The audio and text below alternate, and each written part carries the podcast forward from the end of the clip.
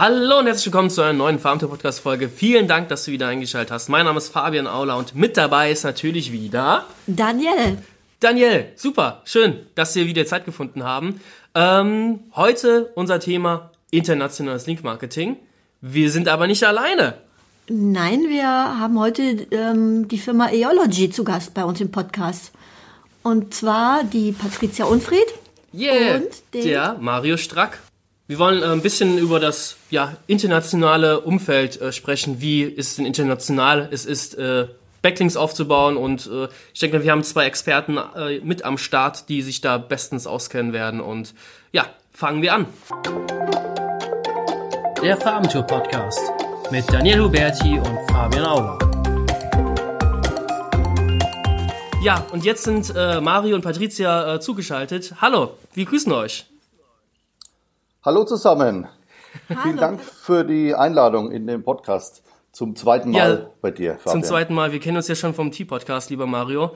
Ähm, du hast auch eine Kollegin mitgebracht. Genau, die Patrizia ist noch mit dabei, stelle ich ganz kurz mit vor. Ähm, die Patrizia ist bei mir im Team äh, Outreach Expert und ist für die Betreuung einiger internationaler Link-Marketing-Kunden zuständig und da eine der erfahrensten in meinem Team und wird da heute auch ein bisschen aus dem Nähkästchen plaudern bei Insights. Und ich bin cool. eben der Head, Head of Content Outreach und verantworte das komplette Team, 13-köpfige Team, unter anderem auch mit ein paar Muttersprachlern, weil wir da international aktuell ganz schön viel machen und äh, die Nachfrage auch steigt. Super. Also, seit wie vielen Jahren machst du das jetzt schon, Patricia? Also ich bin direkt nach dem Studium zur Eology und ich mhm. habe in Würzburg studiert, Deutsch und Englisch und bin dann direkt nach meinem Bachelor 2016 zur Eology. Also du bist äh, Sprachwissenschaftlerin. Genau, ja. Das passt ja dann wahrscheinlich ganz gut. ja, das stimmt. Und äh, dann direkt zu einer SEO-Agentur. Ja. Ähm, ja, wir können ja eigentlich direkt mal, mal starten. Wir haben so ein paar Fragen ja uns mal so ein bisschen überlegt gehabt vorab. Ähm, wollt ihr uns mal verraten, für welche Länder macht ihr eigentlich so primär internationales äh, Link-Building? Also das ist ganz verschieden. Aktuell liegt unser Fokus vor allem auf Spanien und Frankreich. Dänemark mhm. und Schweden haben wir viel. Niederlande und Belgien nimmt auch immer einen größeren Teil ein. Dann, wen ich aktiv betreue, das ist zum Beispiel Italien und Polen und aufgrund von meinem Studium eben auch UK und USA. Mhm. Und wir hatten auch schon ganz viele andere Länder oder bauen das auch immer weiter aus. Wir hatten zum Beispiel auch mal ein tschechisches Projekt. Das war auch sehr interessant. Mhm. Da kann ich nachher gerne noch ein paar kleine Einzelheiten dazu sagen. Da sind nämlich viele kulturelle Unterschiede und so uns aufgefallen. Das ist ganz interessant gewesen, ja. das Projekt. Ja. ja, und wir bauen das immer weiter aus. Also aktuell haben wir zum Beispiel kein China, weil wir niemanden haben, der Chinesisch könnte. Oh. Aber das, was hm. nicht ist, kann ja noch werden. Ist ja eigentlich China auch ein bisschen schwieriger, sage ich mal, Suchmaschinenoptimierung zu machen. Das ist ja, ja das mit stimmt. Baidu ja. äh, eine ganz andere Suchmaschine. Ähm, was, für, was für Kunden betreut ihr dann so? Ihr müsst jetzt natürlich keinen Namen verraten, aber sind das dann so internationale Kunden oder sind das dann wirklich Kunden, die dann nur einen Sitz in Dänemark haben oder nur in Schweden oder was sind das für Kunden? Das ist ganz unterschiedlich. Also wir haben Kunden, die haben ihr Headquarter in Deutschland und verbreiten alles Mögliche in jede Länder. Also die haben da ganz viele Kontakte und Zweigstellen und alles. Oder wir haben auch Kunden, die sitzen dann ja, zum Beispiel, wie du gesagt hast, in Dänemark. Hm. Und die möchten dann eben für, ja, für ihren Bereich Dänemark, Schweden, sowas in der Gegend eben dann Link-Building haben und mit denen funktioniert dann eben die Kommunikation ein bisschen anders. Das läuft dann meistens auf Englisch ab, mit den mhm. deutschen Kunden natürlich auf Deutsch. Mhm. Und wie, wie, wie sind die da äh, offen gegenüber dem Link-Building im Allgemeinen? Also äh, hier in Deutschland ist immer ein bisschen konservativer, sage ich mal, so ein bisschen, äh, die Szene ist ja so ein bisschen abgeschreckt, immer noch so aufgeschreckt. Also jetzt meine ich immer gerade, das eine Video, ähm, was so ein bisschen viral ging durch die SEO-Szene, dass ja der Linkkauf oder Linktausch oder sowas komplett tot ist. Äh, wie ist das in diesen Ländern? Ähm, wird das, ist das auch ein Thema da oder wie, wie gehen die damit um, sage ich mal jetzt, ähm, speziell in Spanien, Frankreich zum Beispiel? Also Spanien und Frankreich sind eigentlich eher offen. Also ja, wie will ich sagen, hm. ich sehe da jetzt keinen so großen Unterschied eigentlich zu Deutschland. Das kommt vielleicht auch immer auf die Websites an und auf den jeweiligen Kunden. Hm. Aber ja, also Spanien zum Beispiel, das ist auch so ein Markt, die sind ja kulturell auch ein bisschen anders, das ist uns auch aufgefallen. Mhm. Die möchten einfach, dass man schnell auf den Punkt kommt, die Informationen schnell liefern, fertig aus. Ja, das dann ist gucken ja sie sich das an. Ja, genau. Und dann schauen sie sich das an und dann macht man was oder auch nett, aber die sind eigentlich relativ entspannt. In ähm, Frankreich ist es eigentlich ähnlicher. Auch, auch schnell auf den Punkt kommen. Ich meine, das, äh, die Frage ist ja eigentlich schon, äh, müssen Sie ja eigentlich schon mal beantworten, wie, wie ist das denn ähm, mit, der, mit der Recherche? Also wie kommt ihr an Links? Also ihr habt ja, glaube ich, schon am Anfang erwähnt, dass ihr äh, Muttersprachler engagiert habt. Mhm. Ähm, zum einen, wie, wie habt ihr die äh, Muttersprachler gefunden? Also sind das freie Mitarbeiter oder habt ihr da ein paar Spanier rumrennen jetzt bei euch im Büro? Oder ja. wie, wie kann man sich das vorstellen? Kann ich vielleicht kurz was dazu sagen? Also für das Recruiting bin ich zuständig und ich suche halt wirklich eigentlich, ich habe immer Stellenanzeigen online. Äh, eine nennt sich solche Sprachtalente gesucht ähm, und wir suchen halt immer europäische Sprachen, Frankreich, Niederlande ist äh, wichtig, auch Schweden, Dänemark, da bekommen wir auch Anfragen. Und mhm. da suche ich einfach immer Menschen, die einfach Sprachen können, die lade ich dann ein und dann schauen wir einfach, ob es zusammenpasst. Und äh, so funktioniert es bei mir in der Abteilung mit dem Recruiting.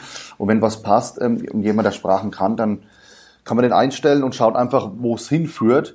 Und aktuell haben wir auch drei Mitarbeiter, die Französisch können, dann eine Muttersprachlerin davon, eine niederländische Muttersprachlerin, dann haben wir eine, die kann perfekt Spanisch, kann noch äh, Schwedisch auf B2, C1-Level dann haben wir noch mhm. einen Deutschen, der war lange in Schweden, der kann, hat C2-Level. Also da können wir in den jeweiligen Ländern dann wirklich auch anrufen und ähm, können gleich einen professionellen Eindruck vermitteln, wenn jemand die Sprache perfekt kann. Das ist äh, ganz wichtig. Die, sind die ja. denn, ich meine, wie muss man uns vorstellen, sind die im Homeoffice oder sitzen die jetzt wirklich bei euch im Büro? Ach so, also ja, nee, nee, nee, das ist noch ein guter Einwand. Also wir als Eology GmbH wollen keine Freelancer, also Stand jetzt, sage ich mal. Also alle, mhm. wir sind jetzt 51 Mitarbeiter, alle sitzen hier im Büro. Wir haben hier ein dreistöckiges Gebäude und ähm, die sitzen alle hier. Das wollen wir auch, weil die Absprachen sind mhm. so eng mittlerweile. Wir haben eine Projektverantwortung, wie jetzt Patricia oder mich als Head of. Der Kunde will Details wissen dazu. Und wir sprechen uns total auf den kurzen Dienstweg ab und so. Das ist auch ein mhm. kleines Erfolgsgeheimnis von den Projekten. Also es ist bisher keiner, der irgendwo daheim als Freelancer sitzt. Das wollen wir nicht. Ah, okay. Mhm. Ja, das macht alle, auch Sinn. Alle ähm. festangestellte Mitarbeiter. Und ja, so soll das auch bleiben, glaube ich. Mhm. Ja, das hört sich auf jeden Fall interessant an. Ähm, wie, wie geht ihr denn vor bei der Recherche nach links? Also, ähm, weiß nicht, ich sag jetzt einfach, die Miguel aus Spanien, jetzt hau mal ein paar Anrufe raus oder such mal ein paar Seiten raus. Also wie, wie, wie geht ihr da so Step by Step vor, um ja. an den Links überhaupt zu kommen? Patricia, das kannst du übernehmen. Ja, also eigentlich ziemlich analog zum Deutschen, würde ich sagen. Wir machen, nutzen natürlich ganz normal die Google-Suche, schauen uns mhm. erstmal die Keywords vom Kunden an, was ist ihm wichtig, welches Thema würde dazu passen, suchen einfach mal querbeet oder nutzen auch Google Alerts. Da kann man sich dann auch bestimmte Keywords oder Phrasen äh, reservieren mhm. lassen bei Google. Die gibt man dann einfach ein bei Google Alerts, kann sich das dann immer tagesaktuell zuschicken lassen und kriegt dann die entsprechenden Ergebnisse. Dort kann man dann auch die Sprache einstellen. Also wenn man jetzt, wie du sagst, den Miguel für den recherchiert oder Miguel recherchiert, dann äh, sucht er sich natürlich spanische Seiten raus, stellt das Google Alerts dann auch für sich eben auf die spanischen Ergebnisse hm. und dann hat er da schon mal eine Möglichkeit. Eine andere Möglichkeit, die wir ganz gern nutzen, sind auch Mitbewerberanalysen. Also entweder suchen wir uns dann die Mitbewerber über zum Beispiel Systrix raus hm. und gehen die dann nach und nach durch, äh, finden deren Backlinks raus über Tools wie Ahrefs zum Beispiel und schauen uns an, was ist für uns interessant, was könnte mir vielleicht machen. Oder wir fragen den hm. Kunden direkt, du pass mal auf, was sind denn eure Mitbewerber? Hättet ihr da Interesse, würden wir uns gerne mal anschauen. Und das sind eigentlich so die hauptsächlichen Sachen. Wie, ich meine, jetzt äh, habt ihr äh, eine, eine, tolle Seite gefunden, von der ihr unbedingt einen Link haben wollt. Wie, wie geht ihr dann vor? Ich meine, ähm, kontaktiert ihr die über den, äh, per E-Mail oder ähm, macht ihr Rauchzeichen? Wie, wie kommt ihr da an, in Kontakt, sage ich mal. Meistens schickt man eine Briefthaube, das dauert dann halt ein bisschen ja. länger. Habe ich doch gewusst, habe ich doch gewusst, ja. mir auch mal okay, ja, echt super, super, moderne digitale Methode, ja. ja auf jeden Fall. Ja. Oder nee, also Rauchzeichen. Also, genau, ja. Das ist nur manchmal wegen schwer mit dem Wind dann. Ja. Ja, also wir machen es eigentlich wenn möglich immer am besten über einen telefonischen Kontakt, suchen uns direkt den Redakteur raus. Wenn wir jetzt einen, schon einen passenden Artikel auf der Website haben und dann jemand den geschrieben hat, dann suchen wir uns eben raus, wer das war und mhm. versuchen dann genau direkt diese Person zu erreichen. Falls es nicht möglich sein sollte, genau die Person zu erreichen, kann man immer noch allgemein mit der Redaktion sprechen. Das ist ja gar kein Problem. Oder dann fragen, wer ist eben dafür zuständig? Wir würden gerne Artikel veröffentlichen. An wen können wir uns da wenden? Und das machen wir eben dann vor allem über unsere Sprachexperten und Muttersprachler in der jeweiligen Landessprache. Sollte das nicht möglich sein, wie zum Beispiel bei dem tschechischen Kunden damals, dann äh, versuchen wir es natürlich nicht telefonisch, weil jetzt als Deutscher auf Englisch bei einem Tschechen anrufen, ja. ja. könnte problematisch werden. Und dann suchen wir uns eben die entsprechende E-Mail-Adresse raus. Ich habe es dann damals so gemacht, ich habe eine E-Mail verfasst auf Englisch, hm. habe erstmal angefangen, ja, Entschuldigung, dass ich auf Englisch schreibe, ich kann leider kein Tschechisch und mhm. habe unten am Ende, das ist vielleicht noch so ein kleiner Tipp, den ich mitgeben könnte, nochmal die E-Mail mir übersetzen lassen. Nicht über einen Google-Übersetzer, sondern professionell.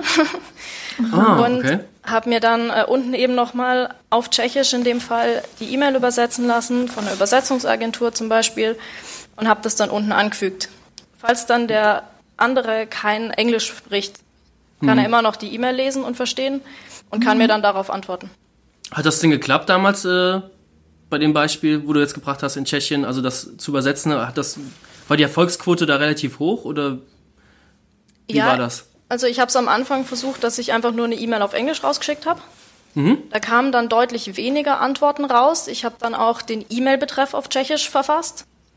Und mhm. dadurch habe ich dann auch viel mehr Antworten bekommen. Also das lohnt sich schon auf jeden Fall. Okay. Ah. Das ist ein super das Tipp. Ist, ja. Ähm, ja, das ist noch ein guter Einwand von Patrizia, ja, dass, dass wir natürlich, wenn wir Sprachen nicht abdecken können, also professionell mhm. abdecken können, dann haben wir hier ähm, regionale Sprachagenturen und lassen uns dann E-Mails oder Texte professionell übersetzen.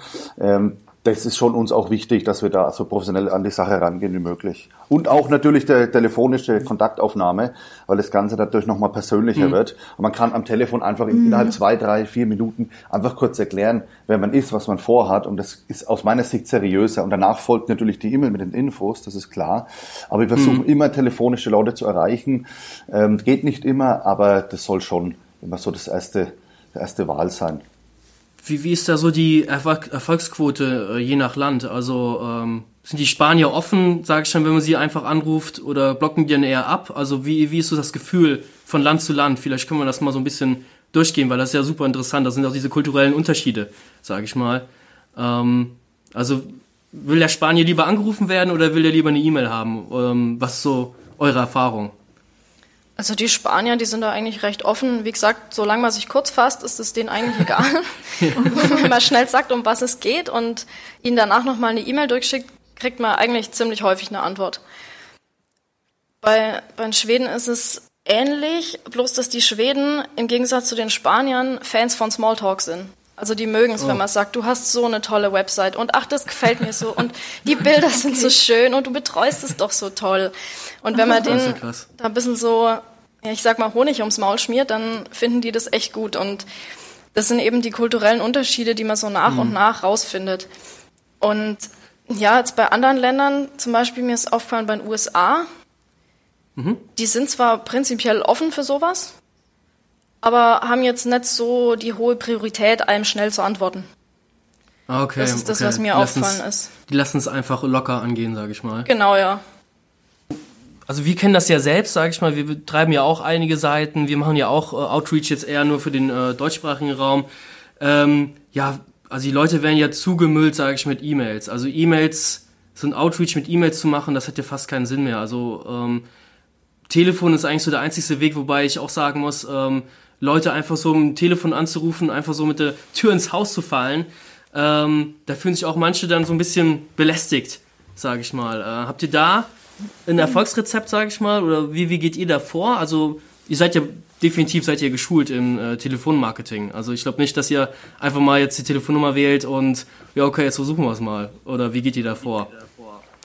Also da kann ich vielleicht ganz kurz was sagen. Ich habe ja auch in der Anfangszeit Links aufgebaut und ich habe auch mal einen Link per Postbrief aufgebaut, weil ich den, oh, denjenigen, so geil. denjenigen habe ich nicht erreicht und ich war da einfach sehr hartnäckig. Ich habe da auch äh, die drei Hs, HHH, höfliche Hartnäckigkeit hilft. Ähm, mhm. Habe einfach gesagt, ich will den erreichen und dann hat er einfach Post bekommen und dann hat es auch geklappt damals. Ähm, das ist eine ganz gute cool. Geschichte. Ähm, aber so richtig ist, also wir sind, wir versuchen es natürlich einfach telefonisch den Redakteur zu kontaktieren.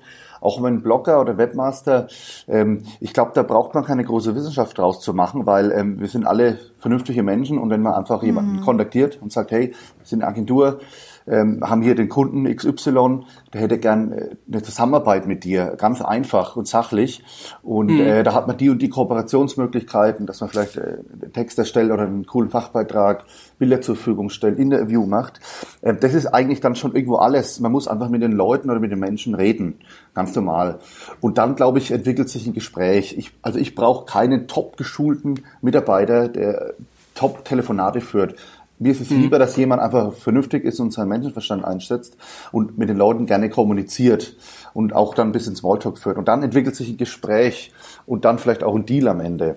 So würde ich das jetzt mal ja. einschätzen. Patrizia, hast du da vielleicht noch irgendwo was dazu? Du bist ja auch jetzt schon lang dabei. Ja, also ich hatte es auch einmal, dass jemand wirklich keine Lust hatte, mit mir zu telefonieren. Das ist aber wirklich der, die absolute hm. Ausnahme. Hm. Zudem habe ich dann auch gesagt, ja, passt's denn wann anders? Also ich habe auch mal einen direkt beim Mittagessen erwischt. Das war dann auch ganz amüsant. Guten Hunger, ja. Kann man ja von außen nicht sehen, wann jemand gerade Mittag isst. Ne? Das stimmt, ja. Und dann fragt man halt, ja, wenn es gerade nicht passt, wann kann ich sie denn wieder anrufen? Oder wie schaut's denn aus? Wann hast du denn Zeit? Oder ist es dir lieber, wenn ich dir jetzt das per E-Mail durchschicke, dann kannst du es dir in Ruhe anschauen? Da muss hm. man dann halt immer, je nach Situation und je nach Gegenüber, muss man dann eben einfach reagieren. Genau, das ist, glaube ich, man muss einfach gut einschätzen können. Man ja, braucht vielleicht da einfach auch einen, ein bisschen ein Menschenverständnis ähm, und darf dann nicht einfach drauf lostelefonieren und muss dann auch ein bisschen darauf antworten können, höflich sein. Mhm. Und dann das funktioniert das Ganze. Ja, wir machen das jetzt seit Jahren ja auch und ähm, funktioniert super und wie gesagt, wir haben immer mehr Kunden auch international und das beweist irgendwo, dass so wie wir das Vorgehen entwickelt haben oder wie ich das in den letzten vier Jahren auch mitentwickelt habe, dass es anscheinend irgendwo funktioniert oder richtig ist. ja, schon auf jeden Fall ein Beweis, ja. Ähm, ähm, eine Frage, ihr sucht die Seiten ja nicht irgendwie so aus, sondern ihr habt natürlich ja Kriterien ähm, sozusagen, ja, also Sichtbarkeit und sowas zum Beispiel. Ähm, könnt ihr vielleicht darüber noch mehr, mehr sagen? Ja, gern. Also es gibt allgemeine Dinge, die sieht man sofort. Da zum Beispiel ein Seitenaufbau. Wenn jetzt eine Seite ein, ich sage jetzt mal 90er Jahre Aufbau hat, ist es vielleicht eher weniger interessant. Was auch wichtig ist, ist, dass das Thema zum jeweiligen Kunden passt. Also man hat jetzt nichts von diesen klassischen Linkschleuderseiten, die dann einfach nur jedes mögliche Thema bedienen, von Haushalt bis Auto über Finanzen und Glücksspiel bis hin zu was weiß ich was, Beziehungen und Gartenarbeit und Rezepte noch dazu und Mode. und es muss ja immer zum Kunden passen. Und was auch wichtig ist, ist, dass immer die Seite überhaupt gepflegt wird. Also es bringt nichts, wenn die Seite zigtausend Artikel hat und ständig neue Artikel kriegt und am Tag, sagen wir mal, fünf Veröffentlichungen hat. Da würde der eigene Artikel untergehen. Es bringt aber auch nichts, wenn jetzt aus heutiger Sicht 2017 der letzte Beitrag erschienen ist. Da also wird wahrscheinlich niemand mehr auf die Seite gehen. War schon sehr, sehr äh, spezifisch. Also ein, ein, Blogger, der, sage ich mal, ein bisschen Lifestyle, sage ich mal, so ein paar Themen hat, so drei, vier Themen, das ist euch schon zu viel. Also ihr sucht dann so ganz spezielle Seiten, die nur über das Thema des Kunden, sage ich mal, schreiben. Ja, es kommt drauf an. Also wenn es jetzt so ein, ich sag mal, Family-Blogger ist zum Beispiel, der dann irgendwas schreibt über Kind in der Schule, Haushalt, irgendwelche Anti-Stress-Tipps oder so, das würde ja noch in einen Bereich passen. Ja. Mhm. Aber sobald sich das extrem weit voneinander entfernt, dass jemand über Autotechnik schreibt und über verschiedene Glücksspiel, Dinge, ja. einfach über Hausbau und ja. Mode und Finanzen mhm. und hin und her, das, das nicht.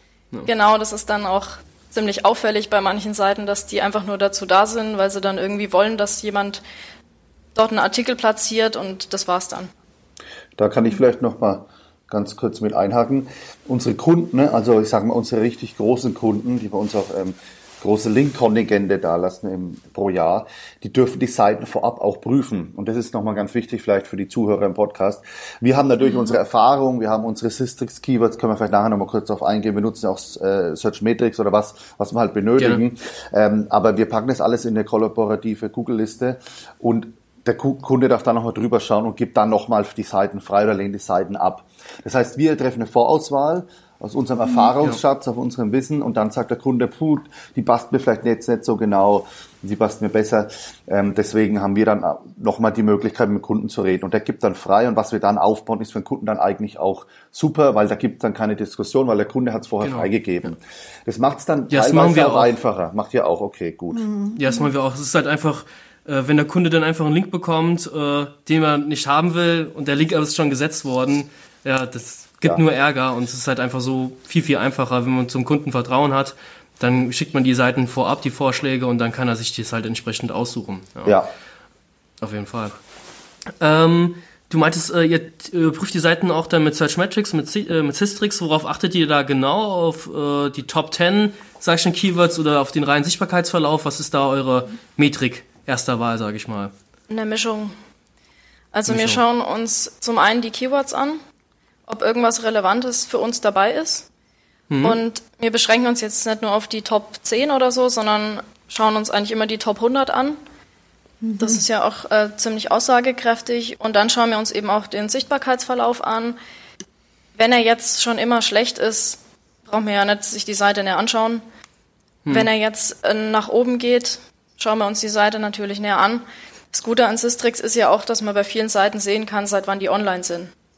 Das ist ja. auch für uns ein wichtiger Faktor, weil eine Seite, die jetzt vielleicht ganz neu ist, die noch wenige Leute kennen, die kann man sich zwar mal merken, aber aktuell ist die dann eher uninteressant.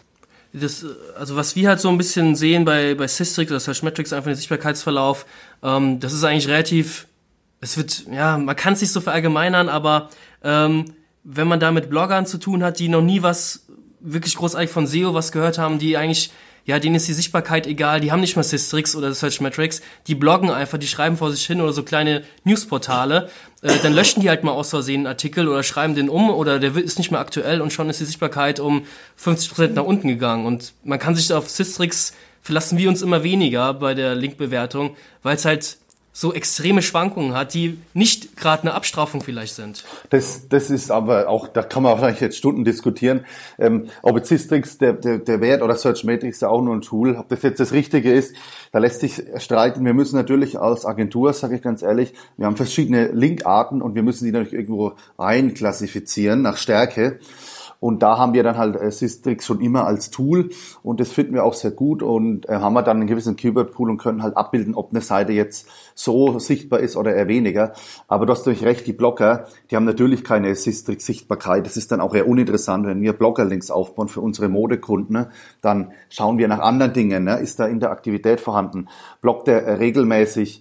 Ähm, hat er eine große Social Community? Media. Social Media auch, wird kommentiert wenn kommen gefällt mir Klicks, kommt da vielleicht auch irgendwie Traffic auf die Seite, kann man ja auch mit SimilarWeb etc. nachprüfen. Also das sind mittlerweile auch viele andere Faktoren spielen da rein. Aber wir brauchen natürlich irgendwo einen Wert, wo wir sagen, dieser Link kostet jetzt so viel, weil der hat die Stärke zum Beispiel. Und das machen wir halt aktuell mit Systrix und bei Spezialkunden auch mit Searchmetrics oder auch mit, äh, mit der Domain Authority, weil in Amerika, sage ich mal, kann man vielleicht nicht unbedingt Systrix hernehmen, da muss man dann ein anderes Tool nehmen. Hier, die, die gehen alle übelst auf Domain Authority ab. Äh, haben ja. wir auch schon festgestellt. Ja, ähm, in UK auch. UK mhm. auch. Also, mhm. ähm, das ist äh, sehr, sehr interessant, dass es so unterschiedlich ist. Also, dass die Länder auch so unterschiedlich, sage ich mal, Links äh, bewerten. Wie ist das? Ich meine, ähm, wir müssen ja eigentlich auch über das Thema äh, Link kaufen sprechen. Ich meine, viele wollen dann ja eine Vergütung haben sag ich mal? Oder äh, kriegt ihr die so überzeugt, dass sie die Links umsonst dann bekommt? Ihr macht so geilen Content, sage ich mal, dass sie die Links dann umsonst bekommt? Oder wie, wie läuft das ab bei euch? Wie ist da so eure Erfahrung international? Ja, also das ist ja klar, dass da auch Geld eine Rolle spielt, auch international.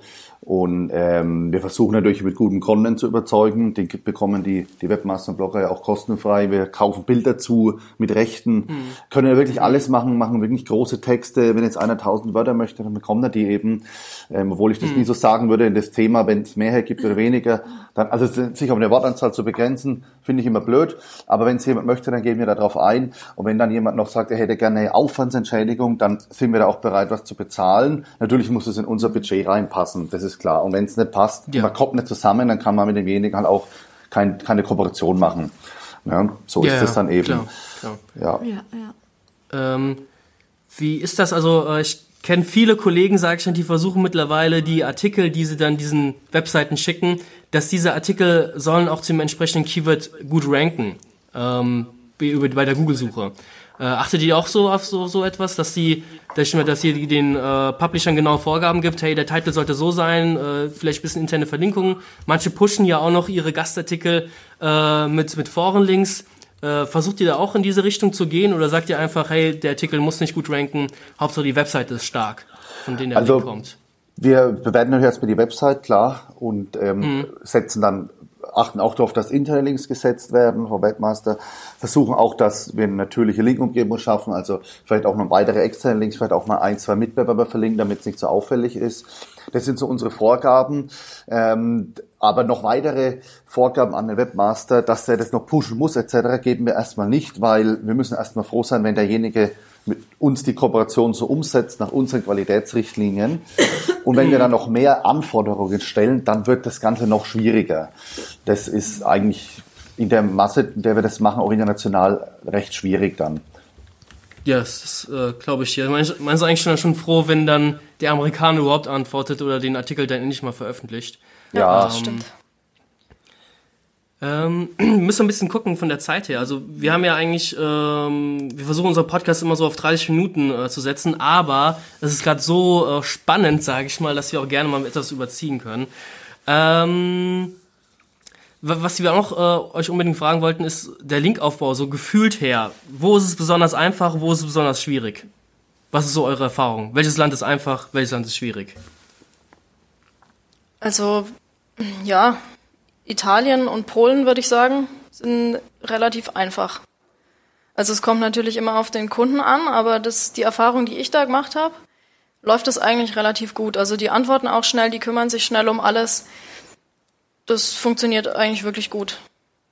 Wie gesagt, USA braucht man ein bisschen, also es ist nicht unbedingt schwierig, aber man, man muss halt wissen, dass die manchmal länger brauchen, sag mal so. ja, ich denke, auch für die sind wir einfach super weit entfernt einfach, mhm. ja. Also, das ist so meine Erfahrung in der Zusammenarbeit mit den USA, dass wir einfach, ja, Deutschland irgendwo da, ähm, also, ähm, ja, es ist nicht Priorität Nummer eins unbedingt. Ja. Für die. Was natürlich noch ein Argument ist, äh, Frankreich hat, ich weiß es gar nicht, 60 Millionen Einwohner oder 70, ich weiß jetzt nicht genau. 60. Aber 60 ja. ist ein großes Land. Ähm, da haben wir, ähm, glaube ich, mehr Möglichkeiten, in einem großen Land an jemand heranzukommen, als jetzt in Schweden, äh, glaube ich, 10 Millionen Einwohner. Oder Dänemark hat viel weniger als Schweden noch. Da gibt's halt auch weniger Websites. Also ich glaube, dass da auch dann Klar. der Schwierigkeitsfaktor äh, erhöht wird und ähm, mit einem großen Land mehr Möglichkeiten hat und mehr, mehr Webseiten einfach auch findet. Und es kommt auch ein bisschen drauf an. Ich glaube, die SEO-Welt Deutschland oder Dachregion ist da, tickt da noch ein bisschen anders als Frankreich oder Italien. Also die sind noch lange nicht so weit, würde ich jetzt mal behaupten, ähm, was die da teilweise im SEO machen äh, mit Linktausch und alles und wie die Webseiten allgemein noch aussehen. Da habe mhm. ich immer das Gefühl, auch die Patrizia, wie sie mir mal gesagt hat, dass die vom Gefühl her nicht so weit sind wie wir. Wenn wir recherchieren, unsere Webseiten, die sind modern, die sind neu, das Teil, mhm. Teil gepflegt, da wird SEO optimiert und vom Gefühl her ist es im Ausland, außerhalb Dachregion, noch nicht so stark wie in Deutschland. Also das ist auch mein Gefühl. Mhm. Das, ist mir vor allem in Dänemark aufgefallen. Also mhm. ich hatte in Dänemark ganz viele Seiten, die sehen halt echt aus wie bei uns aus den 90ern. Also es ist wirklich so, so hart, muss ich das sagen. Die skandinavischen Länder sind eigentlich ein bisschen moderner, dachte ich noch, ja. eigentlich. Die ähm. anderen auch. Bloß Dänemark hängt noch ziemlich hinterher. also okay. in Schweden ist es auch ganz anders. Aber mhm. Dänemark ist, also die haben dann teilweise Websites, die haben dann einfach einen, einen hellgrauen Hintergrund und eine dunkelblaue Schrift und das war's dann. Noch ein paar Blinkebilder und fertig. Also wie gesagt, 90er. Also. Überwacht ihr die Links eigentlich auch? Also wenn ihr dann einen Link gesetzt habt für einen Kunden, äh, trackt ihr die dann? Nicht, dass der, ich meine, so kleine Newsseiten löschen dann ab und zu auch mal aus Versehen mal einen Artikel oder so. Äh, überwacht ihr da die Links? Ja. Also mit, wir mit arbeiten äh, mit ContentBird zusammen.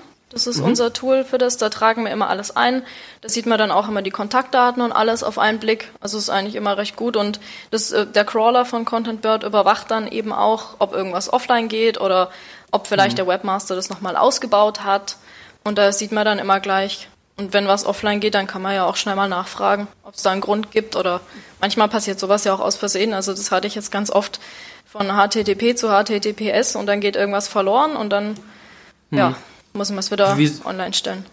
Wie sind die da von der Kooperation her? Also wird der Artikel dann wieder schnell wiederhergestellt oder sagen die ja, weggegangen, Platz vergangen. Also äh, wie, wie ist da so die Kooperation dann danach, ja, sage ich mal. Die sind meistens sehr freundlich. Ich hatte das ganz selten, dass jemand gesagt hat, naja, Pech gehabt. Meistens hm. ist es dann so, dass die Leute sich sogar entschuldigen und mir kam es so vor, teilweise auch ein schlechtes Gewissen haben. okay. so, ja, es tut mir leid, ich habe es gleich wieder online gestellt und ach ja, schau dir doch mal an, passt jetzt so und die sind dann eigentlich hm. immer wirklich sehr freundlich. Oh ja, das ist schön.